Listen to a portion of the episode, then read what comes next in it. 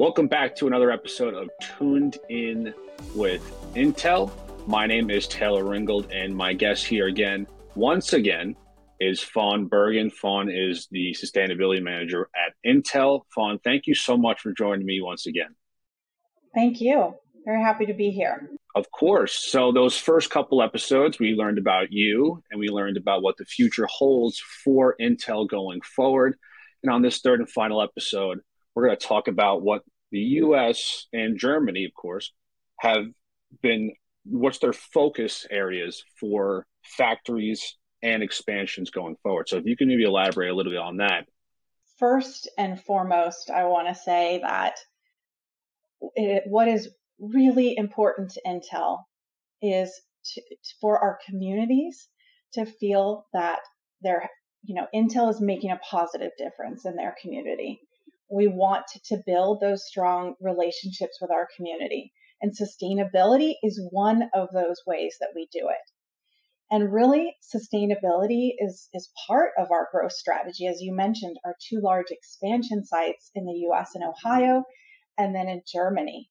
And sustainability is part of our design, and all of our new sites and expansions are within our same goal structure. And what I mean by that is our commitment to reach net zero greenhouse gas emissions across our operations by 2040, reach net positive water by 2030, and zero waste to landfill by 2030. All of those are during these periods of growth. So regardless of how many sites we have and how much our output, those are our commitments that we've made to reach by 2030 or 2040.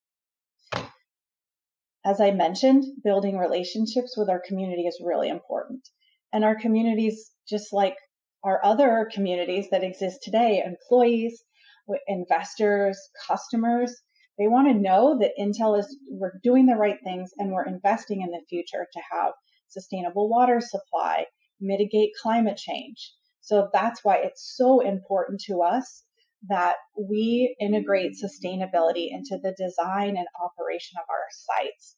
And that includes everything from the energy usage of a building. We're building all of our new factories and buildings to U.S. green building LEED standards, which incorporates a lot of energy efficiency and water efficiency. And as I mentioned, also reaching 100% renewable electricity.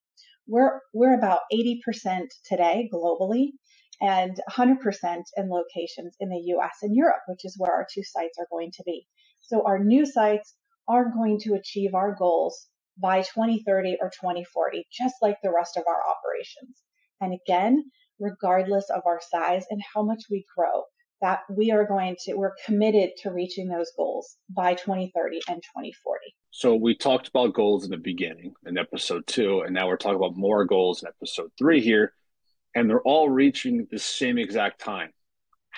You know what? To me, it sounds difficult, Fawn, that you guys have all this stuff together, so much work, and there's a lot of time, essentially, but what work has to be done? Like how many different groups of people are involved in this project here? And to get to that timeline, when you say it and put it on paper, people expect it to be done by that time. So how much work does that take to get to that timeline? Yeah, that's such a great question. It is going to take the work of people across Intel and outside of Intel. Those are our supply chain, other partners we have, our product groups. How do we keep incorporating energy efficiency into our products to meet the expectations of our customers? I think one thing that I would point to is kind of our track record, that we have been setting these goals and putting them in place for such a long time. But we know that, again, because we have had sustainability goals in place and have achieved most of them. There are a few that maybe we kind of fell slightly behind, but largely we've surpassed or met those goals. So that kind of is the track record. So going forward, for us to get to net zero, net positive water, zero waste to landfill, it's going to take really significant amount of innovation, which is at Intel's core, part of who we are is innovation. We're an innovation company.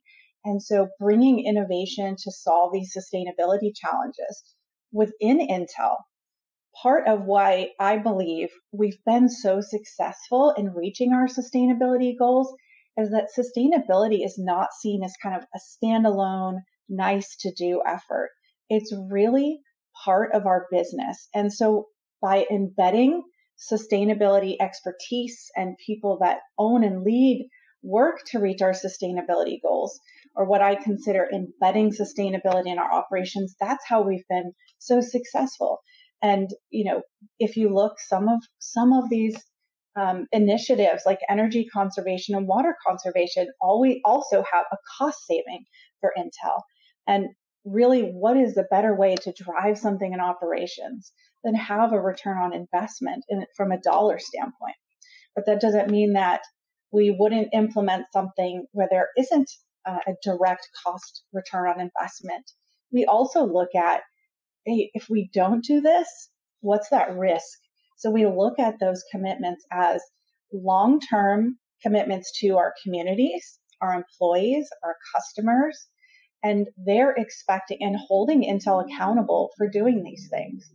And it's really, to me, it's very exciting. Part of what I do is working with external companies or, you know, nonprofit or environmental organizations. And so we're building those types of relationships in these new communities as well. And we have teams, our public affairs teams are out meeting with these communities to understand the concerns and also those, you know, water or other environmental challenges that might be unique to each location. And then we take that back and we look at what are we doing, and is there something else that we should be doing? Something else maybe that is either unique to that location or something that's just really impactful or meaningful for the community. Fawn, that was really well said. And to end this off, you said a bunch just now, but is there anything else you want to tell the people about the commitment that Intel does when it comes to sustainability to end this off here? I'll leave with kind of a call to action, if you will. We know that climate change and water security are immense challenges that really is going to take the work people around the world. It's not going to be easy for us to get to net zero greenhouse gas emissions because of the innovation and everything it's going to take to get our emissions down to near zero. And the same with net positive water and zero waste. We know that we can't do a lot of these things alone. Of course, we know so much of that has to start with us in our operations. But for the world to solve these challenges, we're really going to need to expand or develop new collaborations and innovate. As I said, that's Intel. We are an innovation company. So we're going to take that to help solve some of these sustainability challenges. But we need to work with our suppliers and our communities and other stakeholders to get there. So everyone needs to help out. Everyone needs to do their job, and Intel is doing theirs and trying to change the planet one day at a time. So Fawn, thank you so much for joining me today. I really appreciate it. Thank you so much for having me. Intel technologies may require enabled hardware, software, or service activation. No product or component can be absolutely secure. Your costs and results may vary. Intel does not control or audit third-party data. You should consult other sources to evaluate accuracy. Intel Corporation, Intel, the Intel logo, and other Intel marks are trademarks of Intel Corporation or its subsidiaries. Other names and brands may be claimed as the property of others.